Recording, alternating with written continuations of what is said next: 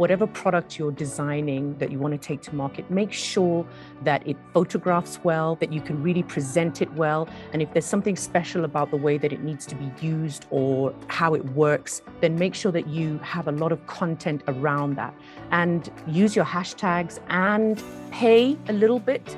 I'm a big fan of small budget payment ads on Instagram. Hi, I'm Suneera, and I'm a mom of two, a daughter of an immigrant and an unlikely entrepreneur who went from scaling an idea to a nine figure business. Along the way, I learned that less than 2% of female founders ever hit a million in revenue. And I'm on a mission to change that because we should all feel empowered enough to run our lives like we're the CEO. Since I never went to CEO school, I've had to learn it all the hard way. Now, I'm sharing it all with you so that you can join us as we discuss the mindset, money, and marketing secrets of the women who have bet big on unconventional paths to their version of success. Grab a seat because class is officially in session. Welcome to CEO School. Hi, I'm Suneera Madhani, and welcome to season four of CEO School. Today's guest is a mathematics major turned clean cosmetics expert. Ego Iwegbu is the CEO and founder of The Good Mineral, a cosmetic line that helps women live their best lives by eliminating harmful ingredients often found in beauty products. Ego owns multiple salons throughout the UK and South Africa and has written two books on salon management. She has employed and trained over 250 women written for Professional Beauty and Scratch Magazine, and speaks at many entrepreneurial events across the world. Ego has been featured in Cosmopolitan, Elle, Glamour, Fortune, Grazia, Modern Beauty, and so much more. And it is with my pleasure to introduce Ego to the show. Welcome to CEO School. Wow. Thank you so much, Suneera. It's really, really amazing to be here. I've having listened to so many of your episodes and your podcasts, the fact that I'm actually on one is amazing. Like, wow, thank you so much for having me. I'm so excited to have you and welcome. I cannot even remember how we got connected. And then I remember getting an email about the good mineral and holiday packages. And I absolutely love the holiday package. And I was like, I have to buy this for my friends. And I mm-hmm. love supporting obviously women owned businesses. And so I actually ended up using your product. Wow. And what do you think? And I love it. I actually I have it on today and I will tell you so the product and I'd love to for you to actually share a little bit about your product, but I absolutely love it. I am not a minerals girl for my face. I'm definitely right. a powder. wet foundation person versus a powder and it is game changer. Like I thought it was going to be really messy or I thought it was going to be I don't know, it's just loose powder I've never really used and I love the glow. And I will tell you, as a brown woman, like my skin, there's not a lot of products that actually shine through, like that. Actually, I'll get the the right. pigmentation for my skin. And I will tell you that it mm. it feels really natural. It feels super light. I get that nice, beautiful glow. And so I love it. It's so beautifully made. And I can't believe it's all clean products too. So I love it. It's totally clean. And I am so grateful for that intro. I feel like it's all done now. I can go. no, you can't. So tell me. Okay, so we have the most incredible women here listening to the show. Mm. And I love mm. that you've started. I, I know your journey, but I want you to tell your your story from the very beginning, how you became an entrepreneur, a little bit about your hmm. background, and then how you ended up building this multi-million dollar brand, the Good Mineral, and this beautiful product that you have. So tell us the journey all the way from the beginning. So I'm going to just say that I'm a born entrepreneur. So, Ooh. however, I was born into a very academic family. So the only person in my family that wanted to basically have my own business, I just wanted to start a business. And I'm a bit of a I don't want to say I'm a party girl, but I do like going out and I'm very social. So I kind of, I was ready to be a DJ. I was ready to own a nightclub. I was ready to, you know, I wanted a cabaret, you know, all that type of stuff. But my father's a professor of orthopedic surgery. My mother's a doctor in climatology. My two sisters have got like three or four degrees between them.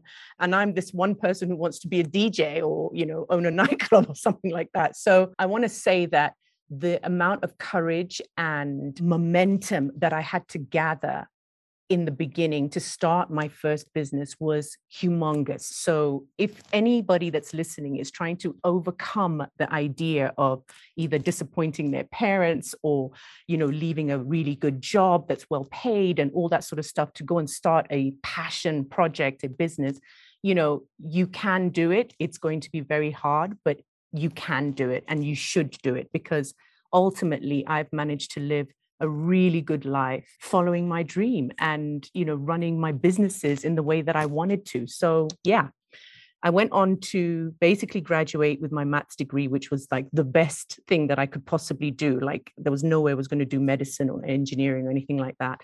And started my first job with Ford Motor Company. It was the corporate job and everything was supposed to be you know amazing from here on. But I remember my first day or second day of work in my notebook i scribbled nightmare you know like with a pen over and over again. Like i thought i can't be in here.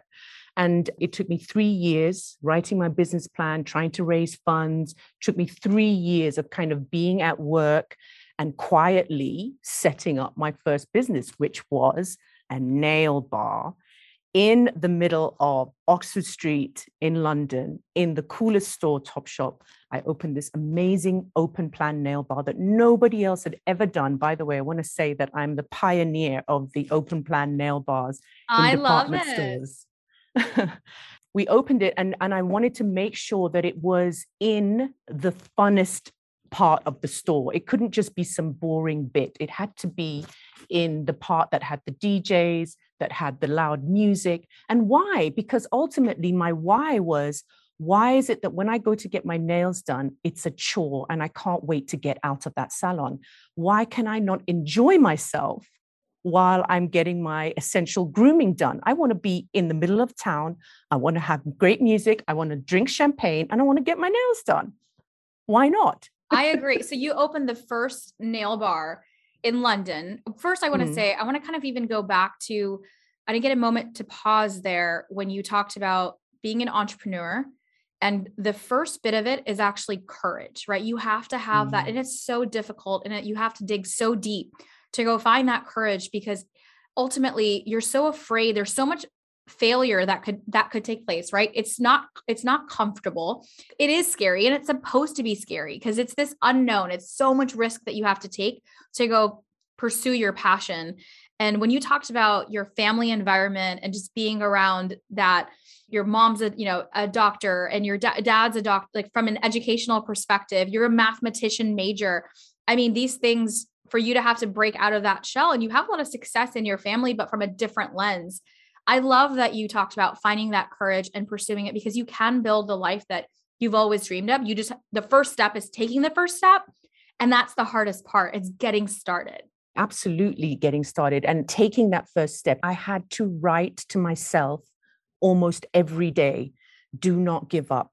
Oh. Don't worry, stay on it. You're going to make it. It's going to be okay, you know, because every day you're either told no. I mean, you think when I say I opened my first nail bar on Oxford Street in Topshop, first of all, I was super young. I was in my early 20s. I had no experience. I had very little money. In fact, I had no money. I went around raising it in bits and pieces all over the place. You know, so who did I think I was? to go and open this new concept nail bar in the middle of Oxford Street. Who did I think I was? You know, had you, I remember one of the buyers or I think it was a manager on the beauty floor in Topshop. She came up and said, "Oh, so where else have you got your salons, Ego? You know, because how is it possible that you're already opening one here in Topshop? Um, you must have like ten. And I was, and I just had to look at her and say, I haven't, I don't have any other salons. This is going to be my first one. How you did know? you manage to do that? Right. So that's a very successful first nail salon, right? To be at a prominent street in the middle of London, at a major department store without having previous locations. How did you manage to get the attention of Topshop or even getting that first salon started? The first thing was that I thought my idea was the best thing since sliced bread. Like nothing was better than this idea. I was going to the back streets of London to go and get my nails done, and I was sick and tired of it. And I was a super cool London chick at the time. And I thought, why is it that I have to go to Croydon or God knows where else to go and get my nails? I want to get my nails done on Oxford Street. Why not? So that was number one. My idea was amazing, and nobody was going to tell me any different. As much as I had a ton of self doubt in my heart, in my chest, in my head all the time, I knew I had an amazing idea. Number one. Number two, I just look, I already had a job, you know, so I was getting paid. I had some, I had money coming in, so I, I could pay my rent. So there was nothing to lose. Right. So you just pick up the phone and you start calling. Hello. And like to speak to the buyer. La la la. Oh, hi. Yeah. No, no, we haven't got space for that. No, no. So no, no, no, and no. I got no, no, no. There's no space for that. And I remember coming off the phone from one of those conversations and putting the phone down and looking at the phone and thinking to myself, there's no space for that. Do you know what I'm offering you here? This is the best idea since sliced bread. So I wasn't having any of it. I decided that I was going to put together an amazing presentation, print it out in color, and make it look amazing, tell them how much money they were going to make. And I put it into a really hot pink envelope and I posted it to the buyer. And I thought, this hot pink envelope is going to sit on her desk and she's going to see it. And that was that. And so I did that. I got on a plane, I went on holiday. And that's as that. I landed. And that's yeah. that. and that was, well, I had to, because sometimes you just have to leave it. Sometimes you just have to do your best and then leave it to the universe to do the rest. Oh, that's, that's a rhyme. sounded like a rhyme. Sorry. I So, love this. I'm feeling so um, energized right now listening to this, and I can relate so hard. I love that you said that one, and you were creative, right? So getting no is part of the process. And I think that a lot of entrepreneurs give up on their first no. You're going to have so many no's, you're Mm. going to have so much disappointment. Part of entrepreneurship is finding that ability to show up again. Like you just have to keep getting up. And you persevering through the no. This is not the first time we've heard this story here on CEO School. You get told no, and you have to keep trying, and you have to be more creative than your competition. And that's exactly what you did. And I love that you said at the end of the day, you can only do your best. And sometimes you just have to have faith too. And that was a big Yes, piece of it. absolutely. You did your best. You got, you did everything you could to get that buyer's attention. And at the end, you still have to have a little bit of faith to say that the universe is going to do her part too. Absolutely, absolutely. And that's what happened. And so when I got back from my holiday, I switched on my phone and there were all these messages from the buyer saying, Oh my goodness, hi, Ego, we have space for you now. I remember thinking, What? Wow. And so I was still at work. I got the space. I couldn't leave the job. I was supposed to give two months' notice. But basically, the day before we opened the first, was literally launch day, I walked into my office and I went straight up to my boss at the time, poor Tony. He was so nice to me. And I just said, Tony, I'm really sorry, but I'm leaving now to open my own business.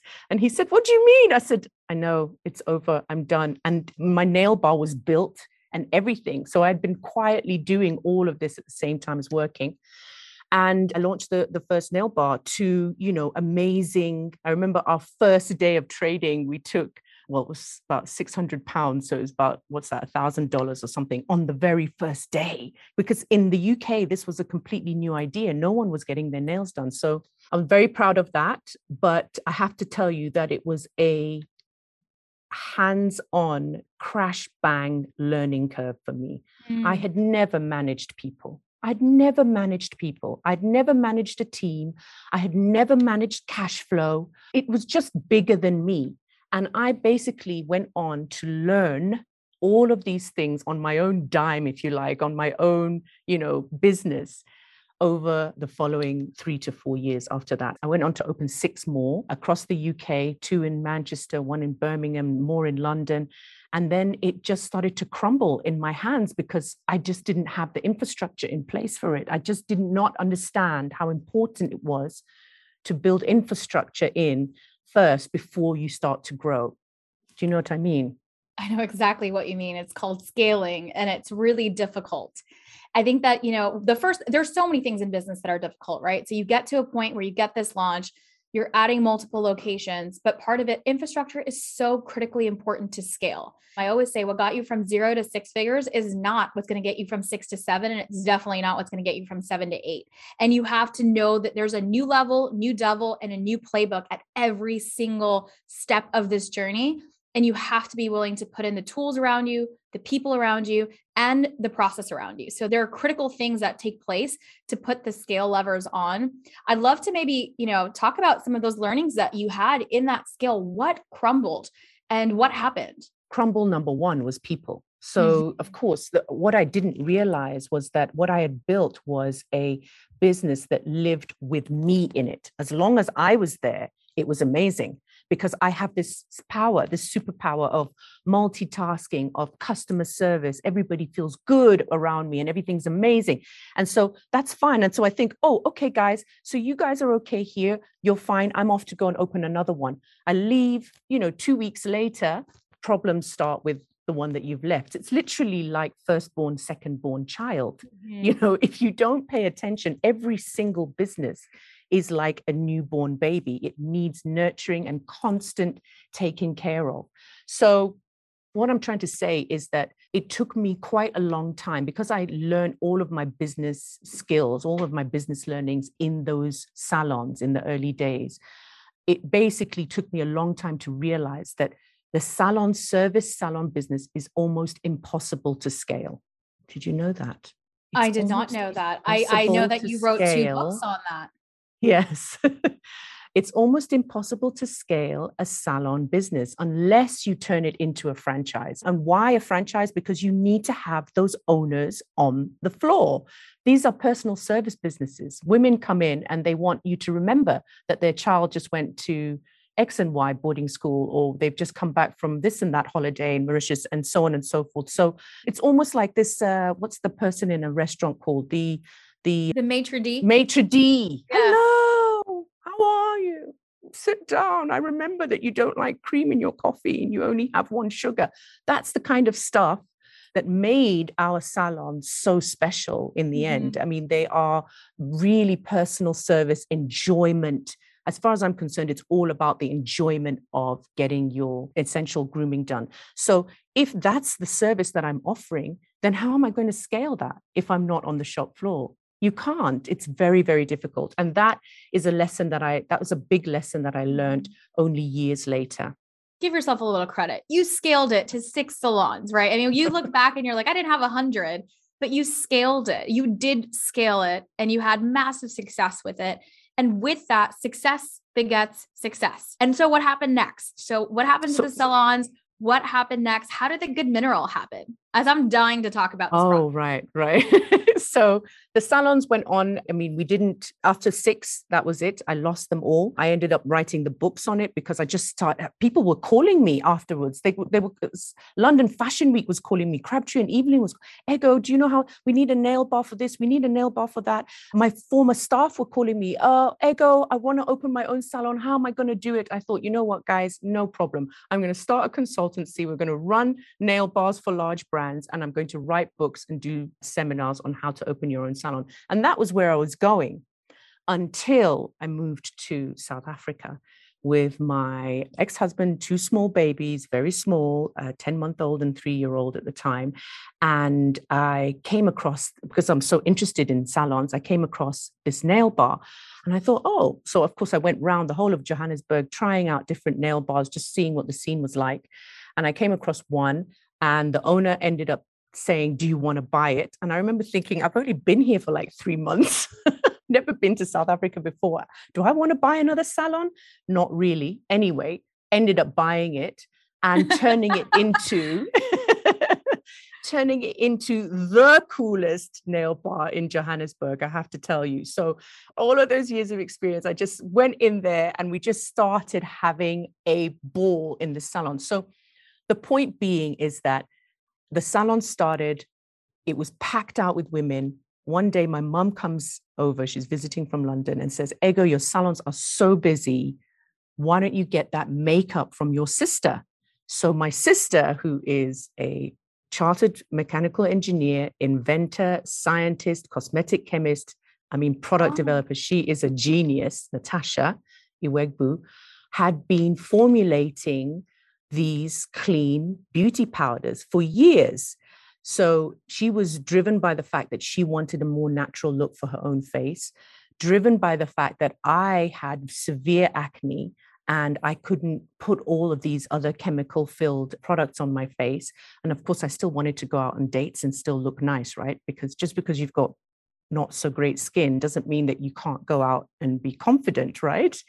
So Natasha, fueled with these things, decided that she was going to make her own makeup. And so she had started mixing these powders way back in 2005. And it took her about five years, literally stopping women on the street, trying to get their color match, very dedicated to ensuring that brown girls, black girls were fully, fully covered in this mineral makeup line, which is a very big deal. And so these formulations had been made by her very carefully, meticulously over years. And my mom goes, Ego, go and get this makeup of Natasha because your salons are packed. And that's how it started, you see, Suneera. It wasn't a plan. The plan, I was going down, you know, my merry path of owning my salons and having a really good time. So then I flew to Washington, D.C. Natasha lives in D.C. And I got said, Natasha, mix some of this powder. So she mixes, I fly it back to SA, I put it in, start jarring it on my dining room table, sticking on labels, and we put it in the salon and start selling it in the salon under Miss London Cosmetics wow, we sold out. Nobody could get enough of this makeup. We were just, I mean, and the trust that I had built with all of these amazing clients that we had in the salon, a woman would come in with full makeup and I'd say, right, I'm taking that makeup off you. I'm going to put this one on you. I want you, I want you to try this. Oh, okay, Ego, I'll let you try it. It was literally a platform for us to catapult this cosmetics line from. So that's how it started. And I have to say that basically both businesses came together with a very grassroots beginning. You know, it's real women, real life, real customers, real cash, by the way. some, some real cash. And that's why it works. That's the secret source of it. It's got real authenticity behind the way it was produced and the way that it was brought to market as well. I love that. It's such a beautiful story. And I love the coming of everything kind of fitting together. Sometimes you can't force these things. Like a lot of the time, ideas, like I see entrepreneurs who are like, oh, they're trying to find their idea. And there are ways for you to go figure that out. But at the same time, I think that the businesses that are the most successful are the ones that are organically solving a problem, that are organically come together. And those are the wildly successful businesses. And right. this is exactly what happened. I mean, and I love that you work with your sister. I get to work with my brother every day at Stax. And there's a level of trust. People like, how do you guys work together? There is a level of trust. Like the way that I talk to my brother, I can't even talk to my husband in the ways that I talk to my brother, right? There is like a level of trust that you have it's raw, yeah. it's real, and you learn to manage through some of that. But at the same time, you have a partner that truly has 100% the same best interests like at heart for you. I love right. that she was the engineer. She came up with that. Yet you know how to build brands and cultivate the respect around those brands and get women to buy, like, and trust from like they because they trust you.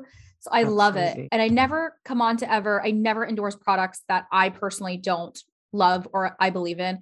I have been wearing this powder. I love the glow. I think that it's so natural.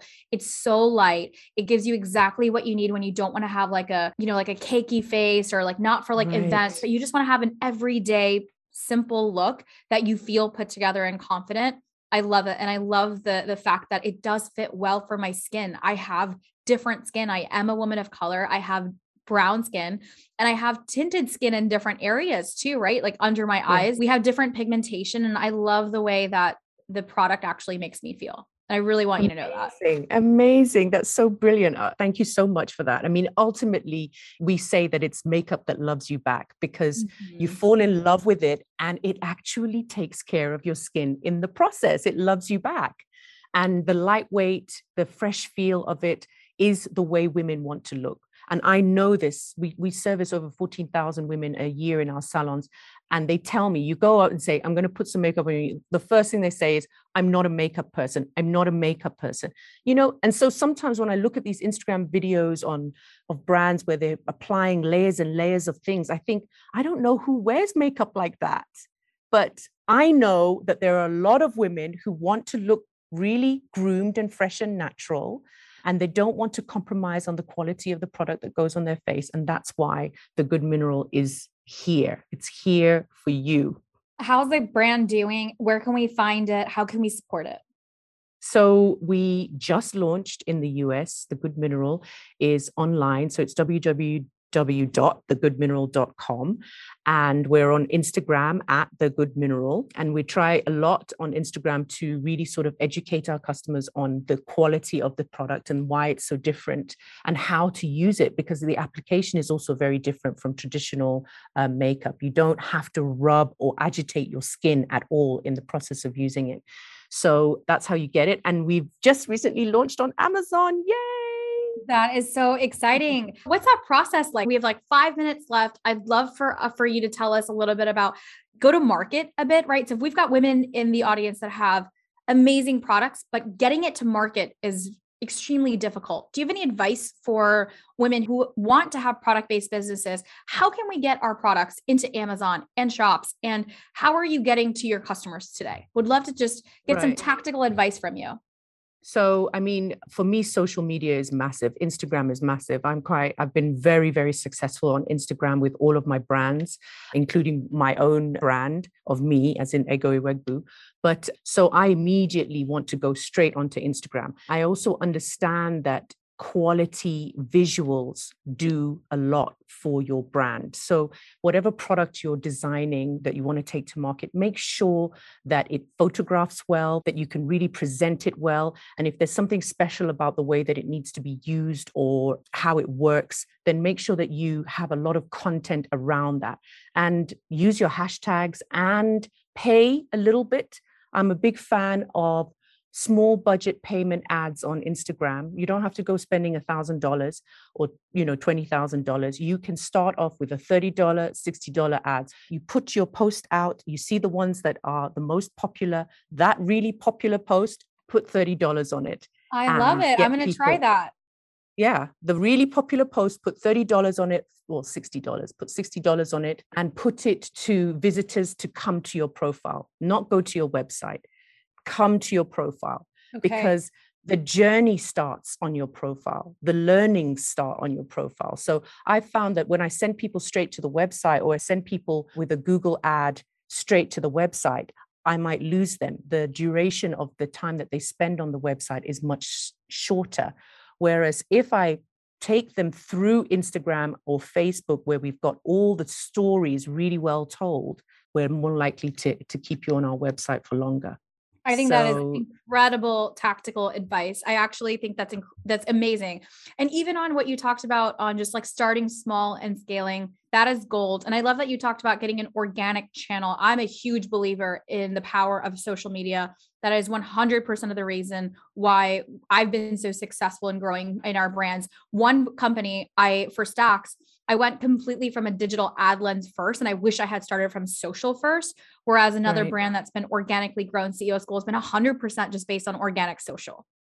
So right, you can right, go you can go about it different ways, but I think building the brand and it's so I think the power of building a brand today, it's I don't want to say the word easy because it's not, but we have so much access and it is easier than it was 10 years ago to go build a brand. 100% and oh my god. I didn't have there was no social media when i started my my salons. You know yeah. that all of that fantastic stuff if there if i had instagram back in those days i would have been all over it you know? But yeah it's a lot easier. However it can feel like you're just beating your head against a wall when you're not getting the reactions that you were expecting from from a post but I think the most important thing that I have learned from that is consistency and quality, quality posts all the time. And it's a full time job. Do not think for one second that it can be a side job next to whatever else you're doing. Because remember that it's 5% in the making, it's 95% in the marketing. So I you can it. you we've made the product it's amazing it's it's on the shelves it's sitting there it's ready but now for it to come off the shelves and be on your face i've got to convince you somehow and i've got to get to you somehow because i don't have salons to get to you out in the states i can only get to you digitally which is very very new for me and so i'm very aware of the fact that if i want you to buy this product i need to teach you how amazing it is and to tell you that it's going to change your life. I love it. This has been so much fun. I feel like I could talk to you for hours. Thank you so much for being on the show today. This is our kickoff for season four. And what a beautiful kickoff this was. Ego, where can we find you on social? I'm on Instagram at if anybody wants to connect with me, ask me business advice. I'm a really big believer of helping women succeed. So I absolutely love what you're doing. It's amazing. This is this to me is the whole point of it ultimately. You know, it's the fact that we want women to live with freedom and to have financial freedom and to make their own choices, not to be forced to go down roads because their mothers or their cultural or eh, religion or whatever it is, you've got to be free.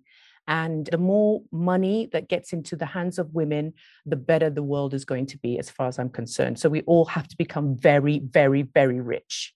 I agree. Nothing bad happens when women make more money. That's the motto exactly. here at School. And before I let you go and the audience goes, I'm going to try something different and we're going to play a little quiz. So I want to do a quick this or that and kind of put you on the hot seat. And I just oh, want to get to, so the audience can get to know you better. I can get to know you, your personality a little bit better. So you ready, Ego?